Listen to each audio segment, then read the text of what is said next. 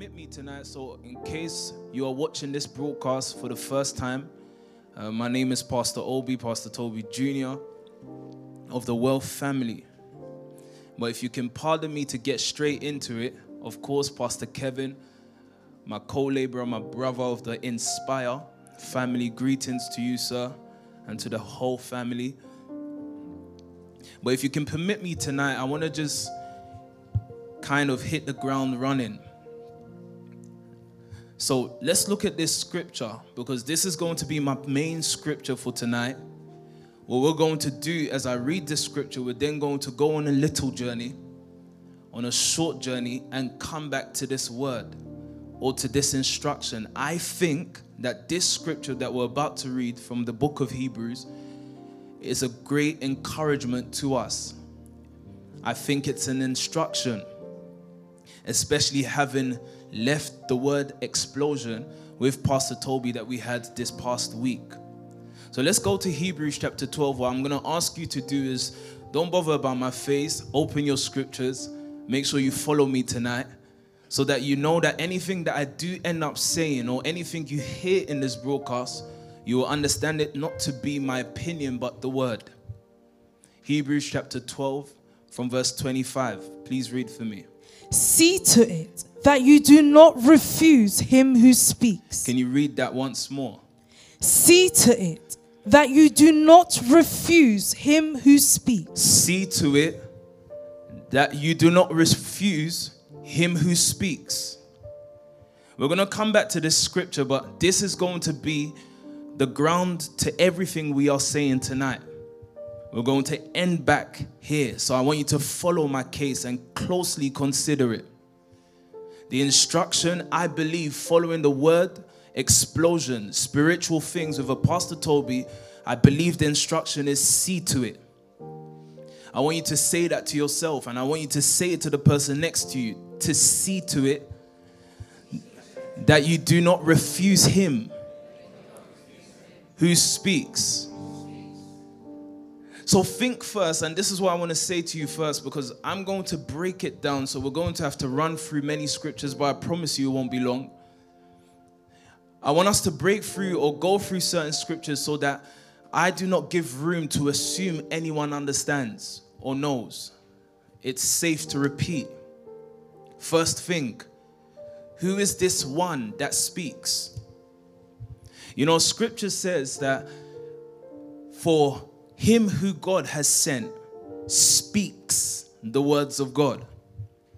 So, the instruction that we found in the book of Hebrews saying that we should see to it that we do not refuse him who speaks, God is drawing our attention to the man that God has sent, saying, Do not refuse him. Do not refuse him who speaks, because to him the Spirit has been given without limitation the fullness of God has been deposited in the man that has been sent to you. And how would you know the man that has been spent, sent to you, or how do you know the person? Because they are there are people in our lives that we must refuse. There are certain people speaking that we must make sure we refuse if we're ever going to get into certain places in our lives. But scripture has to identify to us clearly the one that you should be careful the one that you should see to it, the one that you should be intentional about not refusing. Who is that person? The one to whom God has sent speaks the words of God. He does not speak to your emotions, He does not speak to your hurt.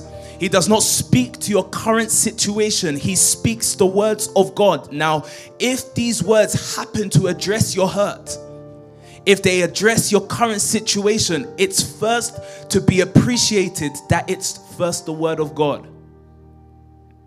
I want you to hear this carefully because it's easy.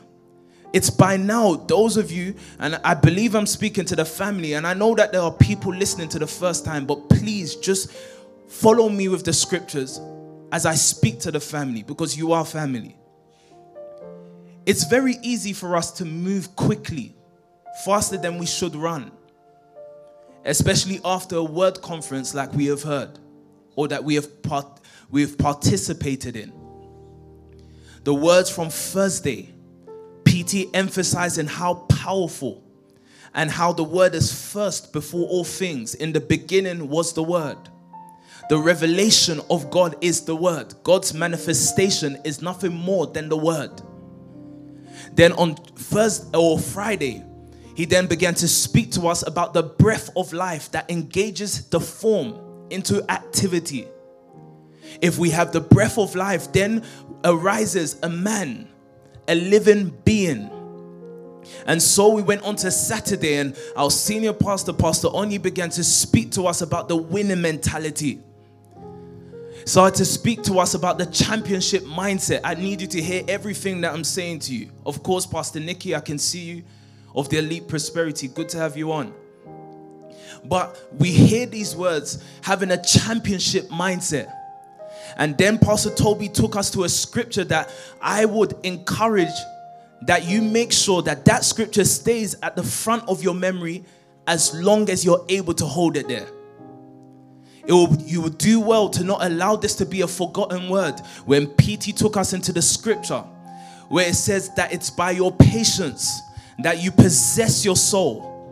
How would we go into a world and be able to take advantage of the world for God and His agenda? You must first be able to overtake and overcome yourself. When the words of domination came to Adam, Adam would have thought, this media team today, that Adam would have thought that the word of domination was going to be outwards towards the world, but there's no taking over of any world until you're able to take yourself. So when the instruction, are you here with me, well, family? Preach with me then. When God said to Adam that you should have dominion, you should subdue, it was to take over you first. When the instruction then came that you should possess by patience your own soul, if you can dominate yourself, you will dominate the world. These are words that we have to look to. Because you see, following word sessions or word conferences with a Pastor Toby, you can be gingered up, fired up, and you can run before you've digested. There are words that we have to go back into our families and begin to break down so that we can run effectively, so that at the at the point of running, you do not start throwing up the things that should have been well digested. I'm not in a rush because, like Afo said tonight, it's not going to be my strength. It's not going to be how swift I can find myself, how fast I am. It's not even going to be how zealous I can be. It's going to be the word flow that moves me. So I have to make sure I understand this word and not allow the yes sir of my neighbor to make me assume that I understand. See to it that you do not refuse the one who speaks so scripture said to us, and then Pastor Toby took us on Sunday, emphasizing that, you know, and we, uh, let me just try to keep my train of thought so I don't make this longer. But let me say this we understand that money truly does answer all things. Say whatever you want to say, money answers everything. But you see, we're going to look into certain things in scripture tonight so that you can understand the use of these things or the things that we so so often pursue. Because God wants us to be effective. So, how do we become effective? How do we ensure that we do not get stuck even though it's the beginning of our lives? How do we make sure that we do not get stuck trying to make a living and evolve to a place where we become a life giving spirit, a life giver? We have to understand the process of followership. Followership cannot be because we're live now. Many people from across Europe are listening to me in Africa, listening to me tonight. So, followership cannot be zeroed down to close proximity physically. Followership is how well you heed the words. So the person of Apostle Toby is as present in Africa as he is here if you're able to receive his words. And this is what I want to emphasize because I know how easy it is for us to go and look, I'm gingered, I'm fired up, and I know many of us from across the nation, anyone that tuned in to this word conference, spiritual things, you're fired up. We're life givers. We're ready to engage with our 20, as Pastor Sam was saying to us yesterday. We're ready to build each church to a thousand man base. However, you must make sure that you really took in this word. If not, you're going to run on zeal, and when you grow tired, you will realize that it was not the word moving you, it was just your zeal. Zeal will fade off. So we have to look into this instruction when he says, See to it that we do not refuse the one who speaks. But again, before we get there, I want us to move to this scripture, a scripture that Pastor Sam read to us yesterday. And Afo read tonight, Mark chapter 4. You know, this scripture is one of the key verses for the nation. The parable of the sower. What we must first make sure we fully agree with and understand is that the word is the thing, is the most, is the greatest thing you can ever receive. And I don't want to go ahead of myself why I've given you that I don't want to say opinion, but why I've concluded at the word being the best that you can receive. We'll get there some point tonight. But when you look into this parable of the sower, if anything will begin to germinate in your life, you must give room for the word to be sown. You must give room for you to evolve as the word and then be sown also. But so that I don't go past where I want to go tonight, Mark chapter 4, let's read from verse 13, I think I told you to read from. Go verse on. 13. Yeah. And he said to them, Do you not understand this parable? Yeah. How then will you understand all the parables? Hear this. So, this is the reason why I say that this is one of our anchor scriptures. Christ Himself speaking here. He said, If you are not able to understand this parable, how would you understand any? You know, you trying to turn your business like from a 1K business to a 10K business, you do know that the only thing stopping you is a parable that you have not come to understand. Every question, every problem that you're faced with, it's a parable. And what we need to trust God for is that He will open up our minds so that we can understand clearly this parable because every question deserves its answer. It says, Do you not understand this parable? How then will you understand all the parables? So look at what he goes on to say. Go on. The sower sows the word. This is the first thing that the Wealth family and all the families must appreciate. The sower only sows the word. What does the man of God do? He sows the word. He does not first give you money, he sows the word in you. And you must appreciate that these words, they are not speaking to your outward body. They do not speak to bodies. They speak to your soul. Because your soul is the heart, is the hub of your very being. A man can be formed. We saw Adam lying lifeless. He had a body, but he cannot become active if there's not the engagement of the soul. So, the word or the man of God, what does he do? He sows the word. He speaks the word. What every house should be doing first is making sure that they speak the word. And what you must be careful to know is that you are not trading your position of sowing for trying to build a business. That's you just copying. That's you taking up a direction of the world that makes you, like you said tonight, make you fail to respond properly to God. Yes, do you respond? Yes, we do.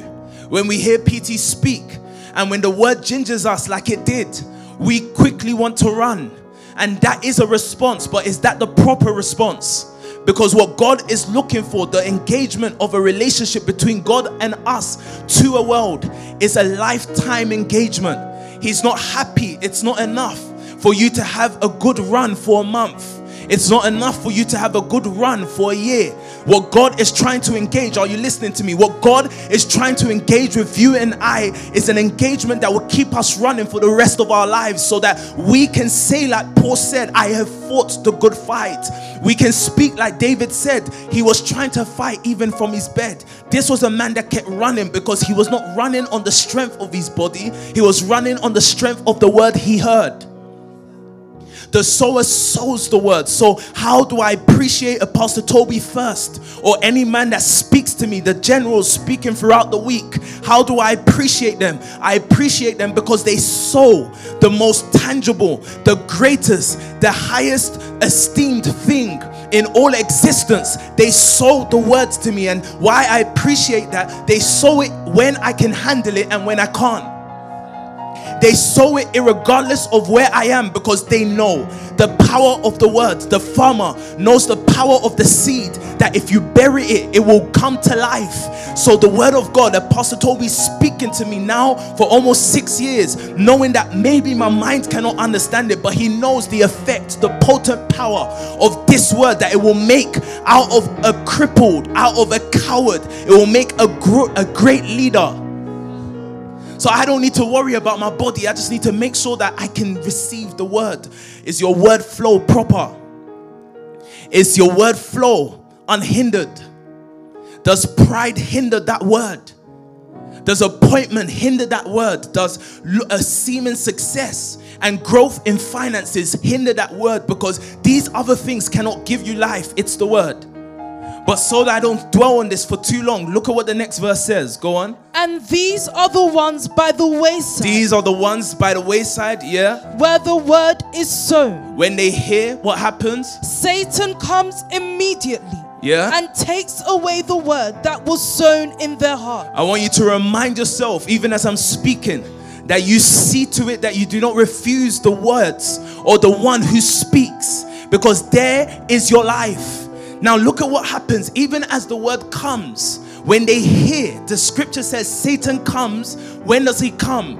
Immediately. No, I need us to look at this scripture because my question when reading the scripture or when hearing Peter, Sam speak it last, last night, I had to ask, how, for goodness sake, does Satan have this access to me? He does not delay. It's not five t- um, five minutes later. Immediately when you hear, immediately when the word is sown into your heart, he sp- he comes and he takes away the word. I want you to ask yourself, how does Satan have such access to you? Because the churches where we're coming from, Satan is this big red monster. He's a figure of your imagination. How does he have such access to us? Why is it that we can leave a word conference fired up. We know what the word was saying to us when we were sitting down listening to Pastor Toby speak. You knew that at that moment you could give in a way that you've never given before. You knew that you had the boldness to speak the word like you've never done before. But you see how quickly, even, and I know I'm not the first one or I'm not the only one, but many times when we leave the service, the physical proximity or the time when PT speaks, you can feel things going down and you're asking why, scripture says here that the moment they heard, Satan came immediately and took the word away from them. He delayed not in coming to take the word. So, my question and the question I'm speaking to you, so you can be daring to ask the question so that you can know its answer, is how does Satan have such access to me? Because it must be someone that has access to me that's able to keep taking things from me immediately. As in, as I'm speaking to you, immediately Satan is taking the word. So that's not because if we keep speaking this to ourselves, we'll start naming people or we'll start naming situations as Satan. Do you know that scripture calls Satan the great adversary? Peter got to a place and he said, Be sober and be vigilant, for, for your adversary, the devil, roaming. He is roaming looking for who he can devour. I want to tell you that what you have, Satan has a problem with it. And my message is not Satan. We're still going to that scripture, see to it. But my issue, or what I want to tell you, is that Satan has an issue with your word life. Because he knows how powerful it is. The word created everything you see and the things that are invisible, everything about you, everything that you will enter into. The word created it. The word is more valued than money. The word is more valued than houses and cars and dresses and clothes. It's more, it's of greater value. And Satan has a problem with it because God does not speak to him. I said to you that God speaks to us the word when we can handle it and when we can't. He speaks to you because he has an intention behind that conversation. But you see, Satan has no power but the word. So if he's going to be effective, he has to he has to rob you of the word. He has to rob you of what is truly power, the word.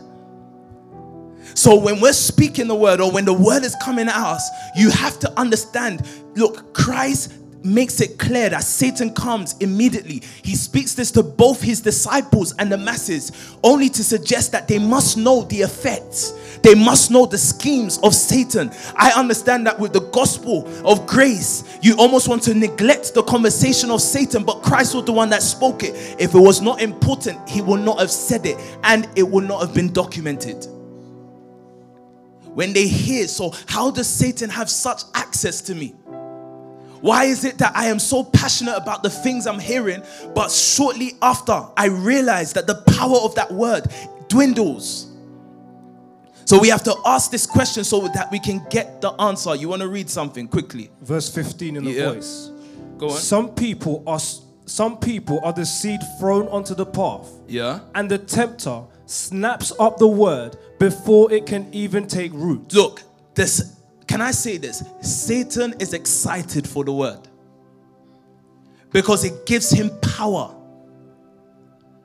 You have to ask yourself, we saw Satan in the beginning as a serpent. Again, this is not, so I ask you to stay with me. We're going somewhere. We saw um, Satan as nothing more than a serpent, having nothing to him. But he's going to be cunning enough to be able for you to hand over to him your word. Don't hand your word over. It says the tempter snaps up the word before it can even take root. Go back to the last translation. Read it once more for me.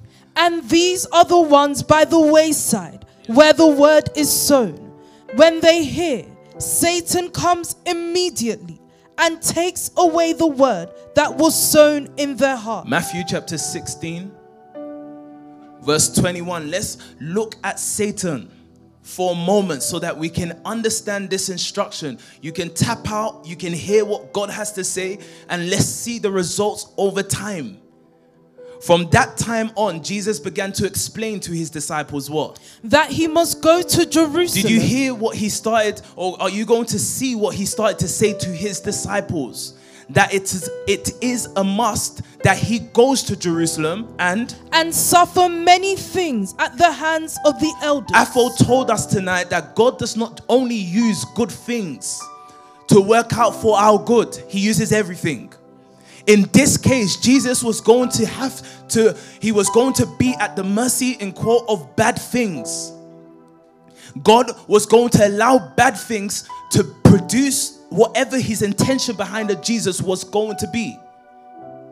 He says that he- it was a must. It was not an option. It was a must that he goes to Jerusalem and suffer many things, yeah? at the hands of the elders, the chief priests, The teachers of the law, and that he must be killed. and that him being killed is not an option, it's a must. You know, there are certain things, I I don't want to go ahead of myself, but there are certain things that the word says is a must that you're trying to make an option. It says it must be. It must be that he is killed. But then on the third day, he will be raised to life. Look at what the next verse says. Peter took him aside Look at what Peter said. We're going to come back to this scripture at some point. But Peter took him aside. What did he do? and began to rebuke him. Do you know that silently, as the word is being spoken, do you know that you rebuke the word? Don't worry, I'll show you in scripture. When the word is coming, sometimes silently, privately, what Peter did is that he took the word privately. He did not show it to the people, he did not show it to those that surrounded Peter, but he took the word aside took it to a private place and began to rebuke it, began to refuse it, began to deny it. He says, Never, Lord, he said, Yeah? This shall never happen to you. This shall never happen to you. Now look at Christ's response so that we can answer our question. Go on. Jesus turned and said to Peter, Jesus turned and said to who? Talk to me. He said to Peter, What did he say to Peter? Go on. Get behind me, Satan. He looked at Peter and called him Satan. Do you know that Satan is you? You are. That's mad to say, right? Get behind me because we're going to have to see. Because you know, do you know what's the problem with life? We didn't know that life was not a playground. Most of the children that, that are growing now, everything about life is play. We're introduced into life as life being played. They want to play outside. They want to draw. They want to stay up late watching iPad, uh, their iPad till God knows when. It's all about play. But maybe if we had fathers earlier on in our lives, they would have told us that life is actually a battle and that you have an adversary. So most of us, many of us, by default, late into our lives, realized late late, that's my emphasis. We realize late that life is actually a battle. And guess what happened when we realized that? When we realized that life was a battle, we were already hard done by. We were already at the disadvantage. Some of us realized that life was a battle in our 20s. So life had 20 years head start than us. Do you know what we realized? So, as we started to grow, at first we had friends, and then those friends turned to our uh, to our adversaries. We had situations, uh, the places that we grew up in. We started off trying to be footballers, but then we realized that the community that we were raised in became our adversary. But later in life, should you have been exposed to the word, should you have fought enough, you would have realized that there was a greater adversary that great adversary was never Satan. I cannot recount in a time in my life when I saw Satan as the world or the church that we grew up in told us Satan to be, or as media told us as Satan should be. They told us it was a red monster. We've never seen it. But do you know who I realized was my greatest adversary? Me. So God looked, Christ looked at Christ, uh, Christ looked at Peter and he said, Get thee behind me, Satan. At this point, my, Peter was manifesting another you, a you that was not in agreement with Christ. And he realized that anyone that opposes Christ is only Satan. But he describes who, who Satan is. He says, Get behind me. Again, he's addressing Peter. Get behind me, Satan. What did he say to him? You are a stumbling block to me. Do you know what a stumbling block is? Maybe get the translation of the definition of a stumbling block uh, it's an obstacle to your progress. It's something that causes you to, um, to, to stumble, as it says actually, to trip. He says, You are a stumbling block to me. Go on, have you got a definition? Go on. A circumstance that causes difficulty. A circumstance that causes difficulties, yeah? Or hesitation. Or hesitation. Oh, my days. So there are times I have heard the word. Do you know how long ago? And I'm rebuking myself because I know the use of the word. Don't worry about me. I'm going to make sure the word works for me. I remember years ago, PT saying, Go to Ireland. And you know what caused me to hesitate? What caused me to be um, hesitate? What caused me to hesitate? Yeah, was simply because I was worrying. That I was thinking we don't have the finance for it. We don't have the capable hands or the workforce for it. But you see, the issue was I was looking at secondary matter when the first was given to me.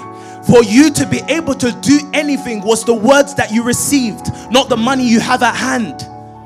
We hesitated. I heard a pastor Shadia speaking yesterday how she don't like speaking, and I relate with her. I also didn't like speaking, but why did we not like speaking? We were afraid of shame. We were afraid of embarrassment. We were afraid of failing. But guess what? We realized that only we were dealing with that. We were causing that pain to ourselves. We became our own stumbling blocks. Are you listening to me well, Family, we became our own stumbling blocks. We fought because we had less people that we could not carry out what it was that the word was saying to us. Yet God says to us tonight that these words that is speaking, that are spoken to you, in these words are the power to do it. So he looked at Peter and he says, Get, get behind me, Satan. You are a stumbling block to me. You are an offense to me. You are going to cause me to, you're going to hinder me in my progress. And in case you still don't understand that, there's Satan that comes and takes. So I understand how Satan is able, how he has access to me because he's me. There's a you that culture built and it became your great adversary. So Satan is a big name. So it's almost like calling Voldemort in Harry Potter. You know, you know, in Harry Potter, they said, "Oh, don't call his name." Thinking, and then um, Christians will be afraid of calling Satan. So let's change the name. Satan is your adversary. Get behind me, my greatest adversary. You see here, even the chief priests were not stopping the agenda of God. Actually, they were helping. Do you know that there's some bad situations that you have called bad, but they are helping you become? And the only thing stopping you is not the badness of that situation, it's the, it's the, it's the fact that you do not have in mind the concerns of God, but merely human concerns. So I ask you again is shame a human concern? Is disgrace a human concern? And I'm not saying that you have to experience this. It's even the fear of how people receive your word. Is that not a human concern? If you start to live by this, you are being your own adversary. God says to us tonight, see to it that you do not refuse, that you do not reject the one who speaks, because the one who speaks was sent from God and he is given or given to him was the spirit without limit.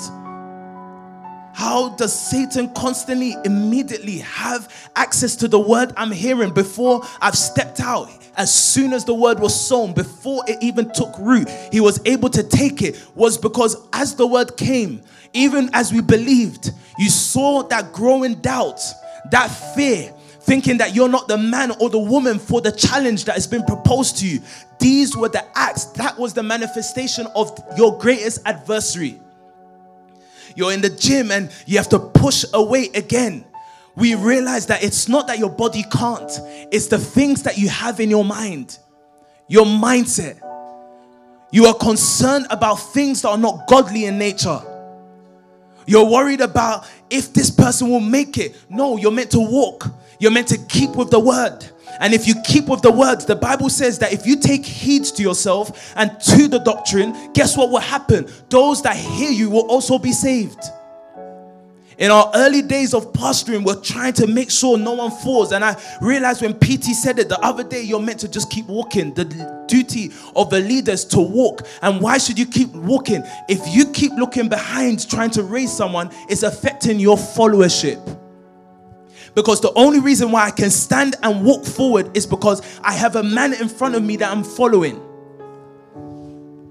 The call is never to look back, it's to keep looking forward.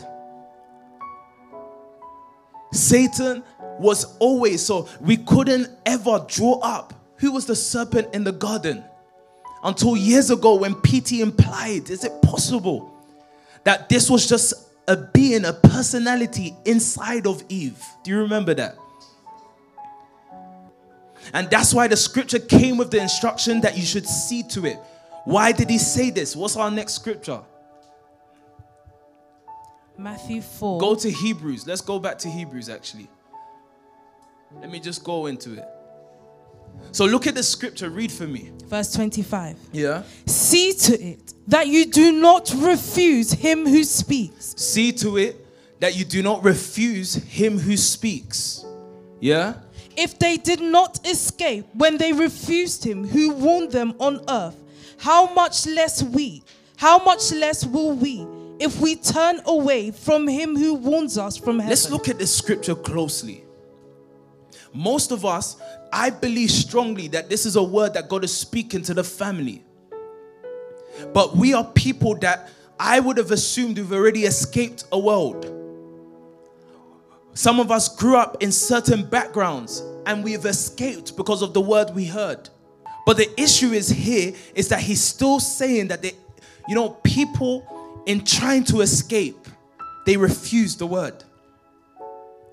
Please, I want you to follow me with this. They refuse the word in trying to escape. What are we trying to escape? Again, I'm giving you every answer and I'm just giving you scriptures as cases to further affirm this case that I'm bringing before you. The issue, or what's the greatest thing that we're trying to escape, is still yourself. That's why we can no longer be in the world like the worlds that we came out from, yet the word still says that there's an escape that you're trying to escape. There's something that you're trying to escape. What is it that you're trying to escape? For years, we we attribute the things we're trying to escape as a, as a flaw or another person around us when the thing that you're trying to escape is still you. I'm trying to tell you that the Bible says, and we won't go there, I'll paraphrase it. The Bible says that it was even the traditions, which is a mindset, a pattern of men that made the word non existent. I think Paul went on in Paul went on in Romans in the book of Romans. What did he say? He says that the flesh made even the laws of God non-existent. I'm trying to tell you that you see you as a peculiar being, as a word being, you can really dumb down the words you're hearing. It's not anyone outside of you, it's you first. So I get why this scripture says see to it. Do you understand the concept see to? It means make sure of. It says do not assume you heard. If we tell people, and I'm not saying that you receiving the word is your ability to recite the word. But if you quickly ask people, what did you hear? You realize that they didn't actually hear the word. They masked up their hearing of the word with yes, sirs, with shouts, with the slapping of their of their thighs. They must it. But I'm saying to you, maybe if we can be a bit more diligent with what with the words we're hearing, so you realize for this year, starting from last year, there's been an underlying tone of conversation to take heed to yourself and to the doctrine. I'm not going to allow the listen, if somebody else got it, I'm happy for them. But I'm not going to deceive myself and say, I've got it because somebody else got it. I'm not going to assume because I preach the word, I also got it. There are words hidden in the words that PT are speaking, that has been speaking, that if you hear, you will truly be liberated from you. The you in front of you, the you that you confront in the mirror every morning, is a fearful version of who you're meant to be it's still a fearful version. You still see impossibilities when God is trying to call us into a realm of impossible possibles. A realm where everything is not impossible, it's actually possible because we've come to believe. He says, See to it that you do not refuse him who speaks. So I understand that there are many people who love me or you love your leaders or we love a Pastor Toby, but you see, even the hugging of the body of Pastor Toby doesn't mean I've accepted him. Just because I come to every service doesn't mean I accepted him because the true acceptation of the man in front of you is in his words, not in his body. Do you understand that? Christ said, if you abide in me and I in you, if you allow, if you allow my words to abide in you. So what is it? I'm speaking to the nation. I'm actually speaking to the nation. You can say whatever we want to say, and I believe that we all love the leader, our father, Pastor Toby, but now we have to be a bit more mature because what God is calling us into is to go and take the nations. We have seen uh, Pastor Toby take the city and bring us into a platform of nations, only to say to us, now go and take the nations. You know, I tell a lot of people around me. I tell a lot of people around me, and they laugh sometimes when they see me doing it. I've gone back to the World Conference the beginning of the year, the first World Conference. Wait, do you remember the first day? The mad one when we started to sing Yahweh. Do you remember? And P. Sam came with his voice. Like, from death to life. Do you remember? I wish I had a voice like him. I thought you kind of got a voice. Like, I was even thinking my voice too high pitched. I hear. But on a serious note, then PT came as the worship team were worshiping, PT took the mic from P Sam. I don't know if you remember. He took the mic from P Sam and began to say, Take this city, take the nations, take this world. You know, since then, I go back not only to listen to that worship, but to recite those words, speak into my soul, so that even if I'm not aware of it, my soul, my spirit will just bring me to a place to take the city, to take the nations, to take the world. I don't believe PT said that emptily. I don't believe he said those were empty words. I don't think he was trying to ginger us. I think it was a programming that he was speaking not to our bodies, but into our souls. So I'm saying to you, what am I saying to you tonight? That we have to be careful that we do not refuse. So I do know certain people that love me. I cannot deny it. I know people that are loyal to me. But what I'm saying now to the well family and everyone, I'm saying, are you more loyal to the words you're hearing? Are you able to set aside the person that you see? Are you able to set aside that this is someone I know, but can you hear the words? Because these words that I'm speaking, they're not mine, they are words I take from a PT. How would I have come across this scripture? How did I come across this scripture? As he was speaking, as I was being careful to hear, this scripture came to me. Pastor Obi, be careful that you see to it that you do not refuse him who speaks. And you can imagine when I first heard this, I don't believe I refuse him. But it says if you receive, if you refuse, sorry, his words, actually you refuse his person. Doesn't matter how long you've been in the nation. Now we understand why people have been in the nation and you uh, or people have been can be in a group and you don't see them growing. Yes, they're there for every service, but you see that person, they've just refused him by refusing his words. Because sometimes these words come in a manner that is not easy to shoulder or easy to stomach. What do we need to escape from? Ourselves, then. Look at what verse 26 says. Go on. At that time, his voice shook the earth, but now he has promised. Once more, I will shake not only the earth. So we were having a conversation, and we've said that it's like everything is shaking. As the world is coming this year, it's like everything is shaking. I hope you are experiencing it because the shaking is necessary. And we're going to see it. We're experiencing shaking of all sorts. And yes, when our beings first looked at it and tried to refuse it because it looked it looked scary.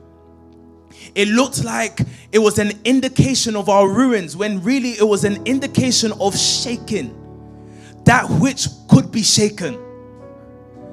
We saw these things as certain things. And what God was trying to say to us is that, yes, the word may come in a manner that is hard to stomach, but it's for your good. It's trying to grow you, it's trying to mature you and I. So we looked at this at this time as his voice, at, at that time, his voice shook. Let me see verse 25 actually quickly.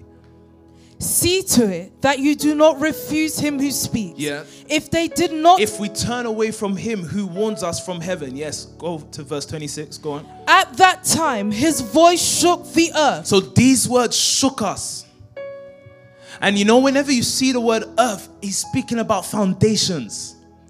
The words that we hear shakes our foundations. God is intending to shake us and shake us until and I don't want to go ahead of myself. Don't worry, read, read, read, read. Let me not go ahead of myself. At that time, Yeah. his voice shook the earth, but now he has promised. So actually, no. So you see, when we read the scripture that says, "See to it that you do not refuse the one who speaks." Let me help you out here. The word never comes to you to tell you that it agrees with you. You know that's the problem of church. That's why we've had generations of saying, "Speak it, preach on." You know, and I know we don't intend it, but we've got a habit of, I, and I'm guilty of it as well. PT speaking and I'm clapping. No, you didn't know the word. The word is not trying to tell you that you agreed. You don't understand that. You still think it's my opinion. Do you not see often, check scripture, when Christ spoke to his disciples? This is no longer Paul we're talking about or any of the other disciples. When Christ spoke to his disciples, did you see how confrontational Christ was to his disciples? He always says, Ye of little faith. He acts so the word does not come to tell you that it agrees with you, it's trying to give you a standard that you need to rise to. Every time the word comes. So, this is the downfall of leaders. Oh, let me not say leaders, people who feel that they're pastors and they know the word. When the word comes, they begin to read it. They don't understand that there's something hidden in that word for you. There's something, and maybe if we take, a, if we approach the word as a blank canvas, then maybe we'll begin to hear, and then maybe we'll be able to move to the next stage. I don't want my story done with preaching. There has to be results after preaching. So you have to be someone that makes sure that you are diligent enough to make sure that that word really gets to you, so that you're not only known as a great preacher, but you're a person known with fruits fruits become an evidence of a word that was sown and uh, was not taken. So these are things, the words never come to agree with us. In case you don't believe that as well, you know there's a scripture where Christ said, I did not come to bring peace, but to bring a sword. Christ actually said, When I came to you, when the word came to you, I set a challenge. I came to fight. Because why would he not bring peace to you at first? Because the you that he sees will not allow his agenda to be performed. Because every time the word of agenda comes, the you that community built will challenge that word with maybe fear, with maybe doubt. So Christ has to draw a sword against your being. Christ has to draw a sword against my mindset. And I have to lose that battle to the word to be able to have that word live in me. So you see, when he said it, maybe find me that scripture. He says, I did not come to bring peace. But later we saw, it. you read the scripture. He then said, Oh, my peace I give you. He cannot agree with you until he's confronted and he has dealt with the man. You know, when Peter used to teach us words like the, get the woman and her son out, the flesh the flesh that occupies, the flesh that it doesn't matter how long you fasted for. I don't think we fast anymore. I'm not going to be. So if you see me skinny, guys, don't worry. It's not because I'm fasting. Yeah. Tony hates that I've said this. I'm sorry. Let me let me move on. Dory. Tony hates this. She probably tells me off as if she's my mom, you know. God wants us to understand that when He speaks the word, so as we get ready for a Thursday service, when PT comes to speak to us about life givers, I already know that a sword is getting ready to be drawn at me. And I have to accept that. I have to accept it because the word is not looking for my demise, it's not trying to destroy me. The word is trying to make me.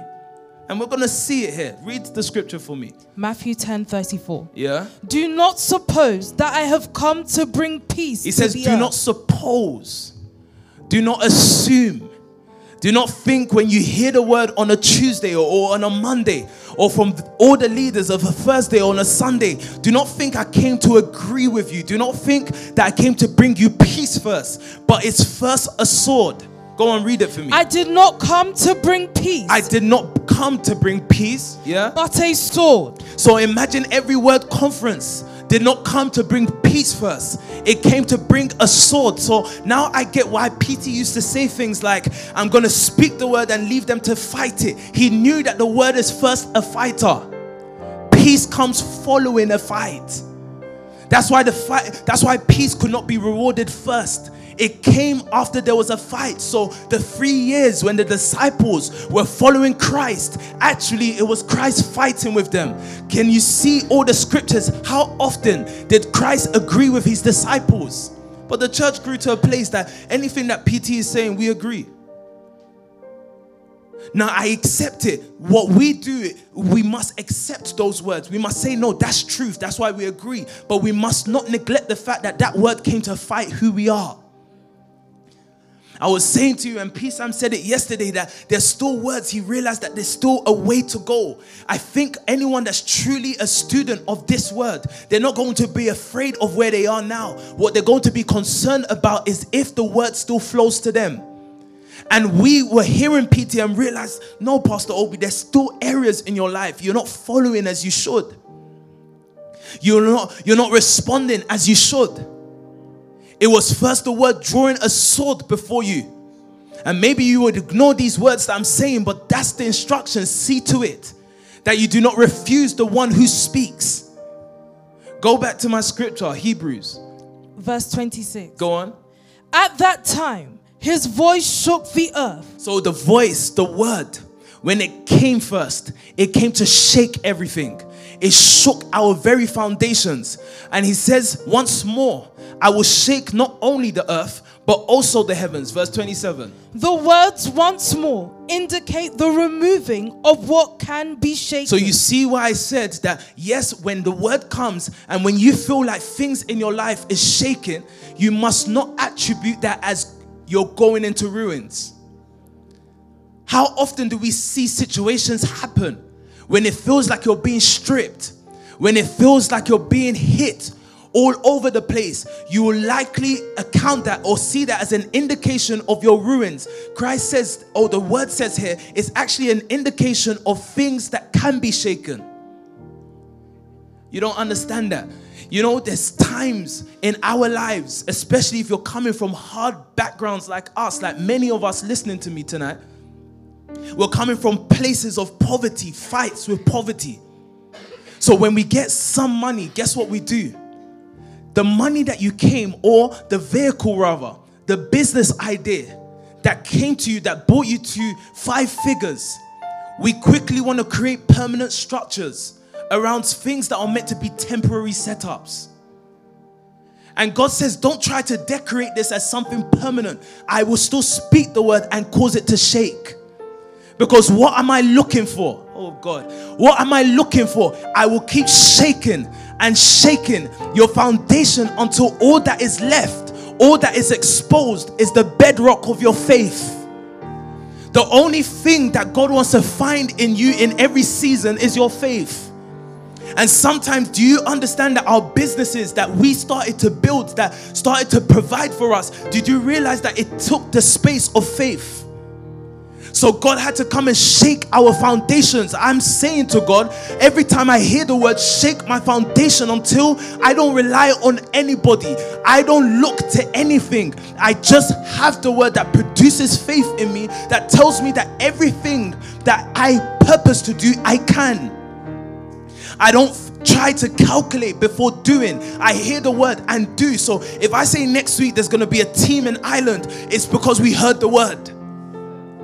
We heard the word. So, what does the word do? It has to keep shaking and shaking. Do you remember when it was said of Peter?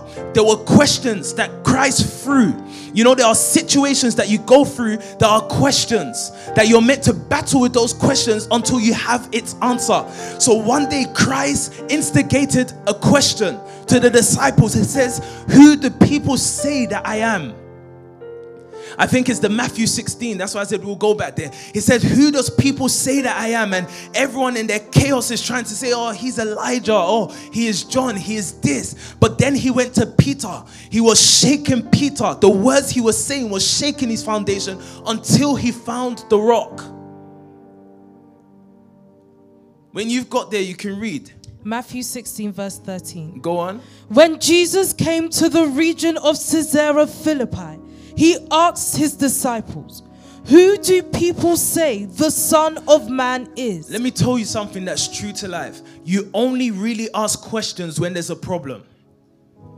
So you see the problems that you're facing, whether it's you trying to level up in your giving, or you be trying to become an influencer of a certain number or, or a certain circle. All these things, these problems are actually divine questions shaking you at your core, shaking you at your foundation because what heaven is trying to find is the bedrock of your faith. He says, Who do people say the Son of Man is? Go on. They replied, Some say John the Baptist, Yeah. others say Elijah, and still others Jeremiah or one of the prophets. Yeah. But what about you? But what about you? Every word, like you said, and I've been saying this to the family. I don't take any word conference as a public address. I'm sorry. It's not like me and many people. I've and you see this conviction that I'm sharing with you. I've been speaking it since Caleb when we did Pulse and COD, since Caleb.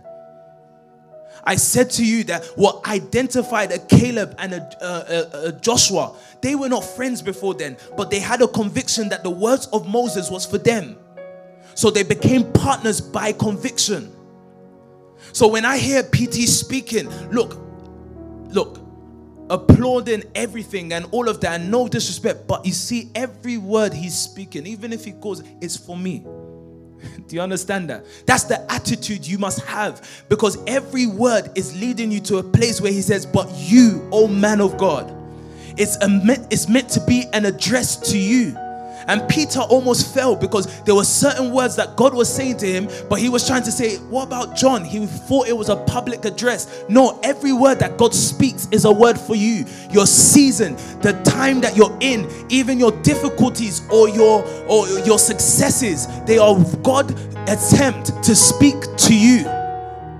Now he says, what, um, what about you? He asks, Who do you say I am? Go on. Simon Peter answered, You are the Messiah. You are the Messiah, yeah? The Son of the living God. The Son of the living God. He was shaken and shaken and shaken until God found what? Look at what verse 17 says. Jesus replied, He said, What? Blessed are you, Blessed are you, Simon, son of Jonah, for this was not revealed to you, by flesh and blood, but by. my Father in heaven. And what does he go on to say? and I tell you, And I tell you, imagine he was waiting to have his bedrock of faith exposed until he can tell him a next thing. Look at what he says to him next.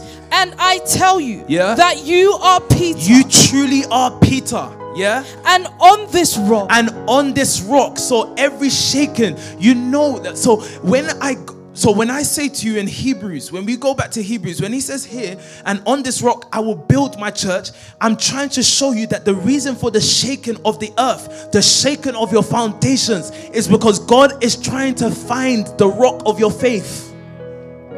And why would God shake if not for the intention of building? Why would God be shaken to find your foundation if it's not for the intention of building? Do you know that God wants to build upon you, Sharon? Do you know that God wants to build upon you, Callum? So every word that's shaken and it seems like it's stripping things away or things are dropping out from you, I want you to understand that what God is actually looking for is your faith. Because if He's going to build a structure that can never fall, that can never be brought down, He must be sure of its foundation. And that foundation must only be faith produced by the word. It can only be. Back to Hebrews. Let's start to wrap this up. Hebrews 12, verse 27. Go on. The words once more indicate the removing of what can be shaken. So I don't think we have one business that sees us through every season. I think God gives us temporary setups, and I recognize that. And I never panic. I don't fret because I know for the next level, He will also give me another temporary setup. He gives us bread daily. The Father's duty is to feed you. That's what Scripture says. He will give us our bread daily. So, what is there to worry about? You know, sometimes we wait for resources, but these resources only come when you begin to walk. And sometimes it looks so it looks so scary, it's so daunting to walk when you don't have resources, but the resources come as you begin to walk. So this is why as a family we need to set a standard so and start moving in that standard so that the, the resources that enables us to do can come. It will not come. I realized and I, I almost forgot to say this to you. I was thinking about it t- earlier today. The words that God gives us. This is how I had to take it. This is how it came to me. Words are permission. You know, we grew up, and I have some people listening to me today. We grew up with things like we wanted to get out of the hood, and I think what inspired this was um, Pablo's thoughts. They asked the question, or why is it that everyone falls into this way? And the common fight, and that's why I said earlier that money answers all things. The common fight is if you're even going to do, carry out purpose. We who have been enlightened, we know its purpose. But if we're going to carry out purpose, we know we need finances.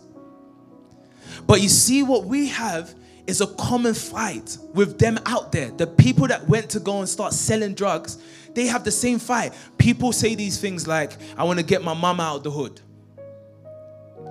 Or we didn't have. I think P. Ricks was saying it in the interview. He said, a drug dealer gave him the biggest money. I was waiting to hear how much this money was going to be. Said a hundred pounds. And then I realized we've grown. A hundred pounds then would have been a lot, so I get it. But what I'm trying to say here is that there are certain common fights, but you see, the wanting on finances did not give you permission for it.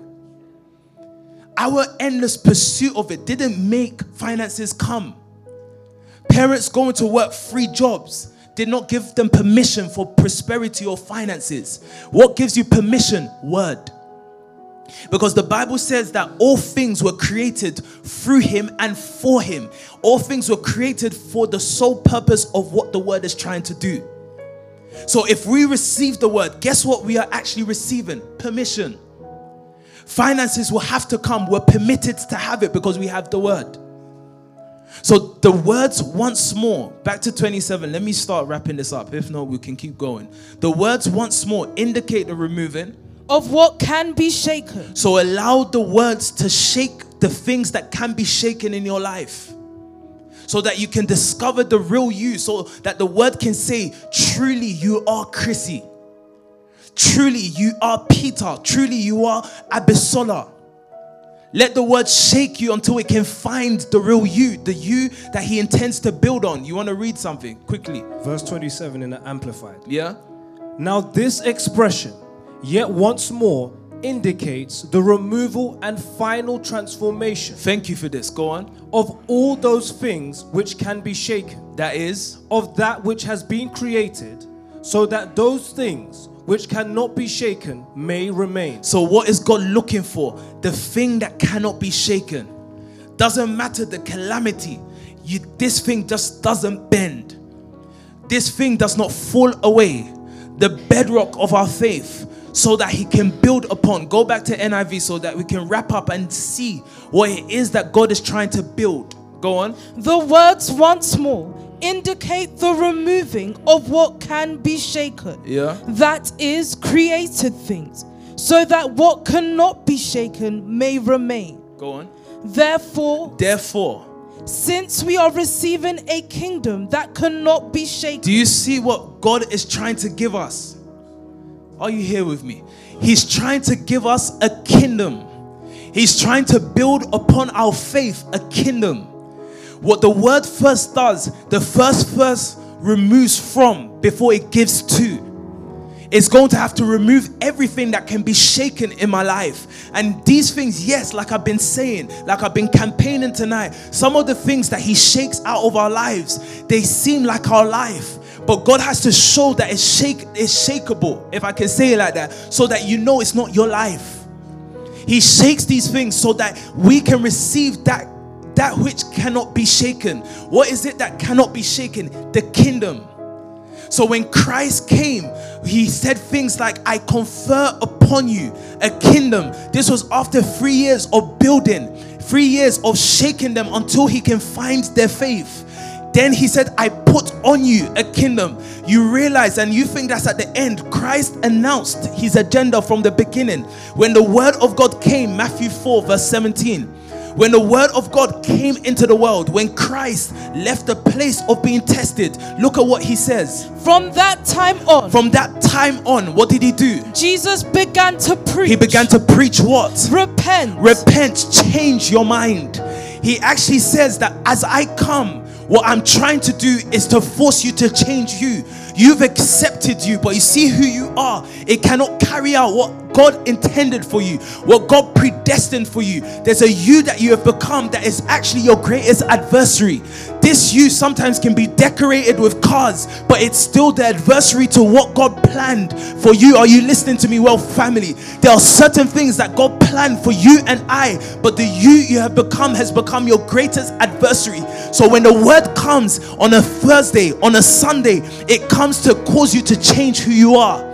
Because as a man thinks, so he is. So he says, repent, change your mind. Go on. For the kingdom of heaven. For the kingdom of heaven is now near. The kingdom of heaven is at hand. The kingdom of God is now accessible. He says, Change because I'm trying to build upon you. So we are becoming a kingdom.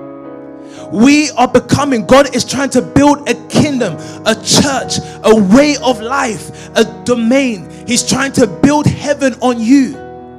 But this, if you do not see to refusing, if you do not see to it that you do not refuse these words, if you, and so as I was saying, the reason why we refuse these words is because it comes to us first as something that opposes us. It comes and it shakes everything. It comes and it comes in a manner that it seems like it's for our bad. But God says, even as it comes, do not refuse it. You are to become a mountain. Dammy, listen to me. You're meant to become a mountain. So there are certain situations that God actually wants you to shoulder.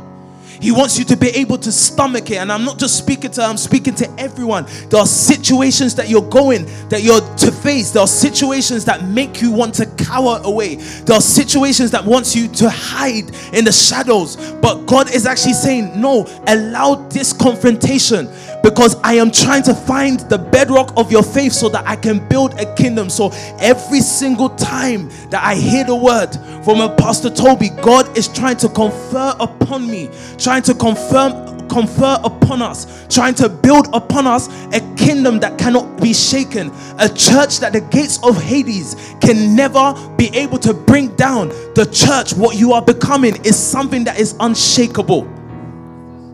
This is what we're becoming. So if we're given the task to go and reach the nations, Europe, build our churches to be in a thousand man base. You know, it's from earlier in the year I said to the World family that we must have a database of 5,000. These things look like impossible tasks. No, the word comes to set a standard. So he says to us that we should, since we are receiving, a kingdom that cannot be shaken. Go on, what does it say? Let us be thankful and so worship God acceptably Yeah. with reverence and awe. It says, please, can you put this scripture on the screen? He says, let us be thankful. You know, if you thought this was a situation to be thankful for, someone wouldn't need to tell you to be thankful. So he tells us to be thankful because it doesn't look like something you should give thanks for. He tells us that we should worship God acceptably with reverence and awe. Listen, nothing wrong is happening to you as far as you remain in the word flow. Even the exposures of certain things you will call your weaknesses, or certain mistakes you made, or certain things that you did and you, you're ashamed about. And I'm not talking about sin, even though it includes it. I'm saying that you tried to do something and it didn't go as planned. You tried to start a business and you planned, you know, you said that this business will be able to produce this and it didn't work and you're having to deal with the shame. Accept it. Nothing is going wrong. God is shaken until he can find faith so that he can build his kingdom. I want to end it here. That when we get into the word, before you run, and I'm not saying also you should hesitate, but I'm also saying do not run before you've digested. See to it that you do not refuse the one who speaks. Don't forget this point that it's not in the holding of the person or following them physically. If you cannot receive and accept their words, you've actually denied the person. You've actually denied them. So I believe this is where God is bringing us to. He's saying, see to it that you see these words that we heard in a word conference. Make sure you go back and you really heard it. Because I know that there's something I used to say to the family. There's there's two type of people that tries to run this race. There are people that try to swim against the, the tides, and yes, they're moving, they're making grounds, they're moving, but it's slower than what God intended. Then there's some people that submit to the waves. If you're in the world family, you understand what I'm saying. There's some people that submit to the waves, they submit to the word, and guess what the word does? It puts them on their back. For the word, it he forces me, he causes me to lie down. The word causes me to lie down, yet I move. I am con- I, I am contended. I, I am content, sorry, in the word. I'm not trying to move before the word. I don't care how long it will take, but I know that if I remain in the word, then it will move me faster than what my legs can take me to do. So I want you, wherever you are tonight, wherever you are across the nation, across the family, I want you to think about these words. I'm, I'm going to give a moment for Livingstone Nation, as we always do, to worship. I hope that they are ready, but I want you to worship. And in all your houses, I want you to greatly consider these words. Again, I'm not advocating for you to do nothing with what you've heard, but I'm saying to be sure. Make sure, make sure you're not assuming but make sure that you do not refuse the one who speaks. Do not refuse the words of our leader. Do not refuse the words of the leaders of the house, from a Pastor Toby leading the whole nation. Do not refuse the words of your, the generals or your house leaders, because this is what's going to move us from ground to ground, from realm to realm, from wealth to wealth. It's going to move us. If we're going to take nations, if we're going to be able to raise people, it's still going to be how well you receive the word. So I want us to join Livingstone Nation for a few minutes as we worship and as we round up tonight's service.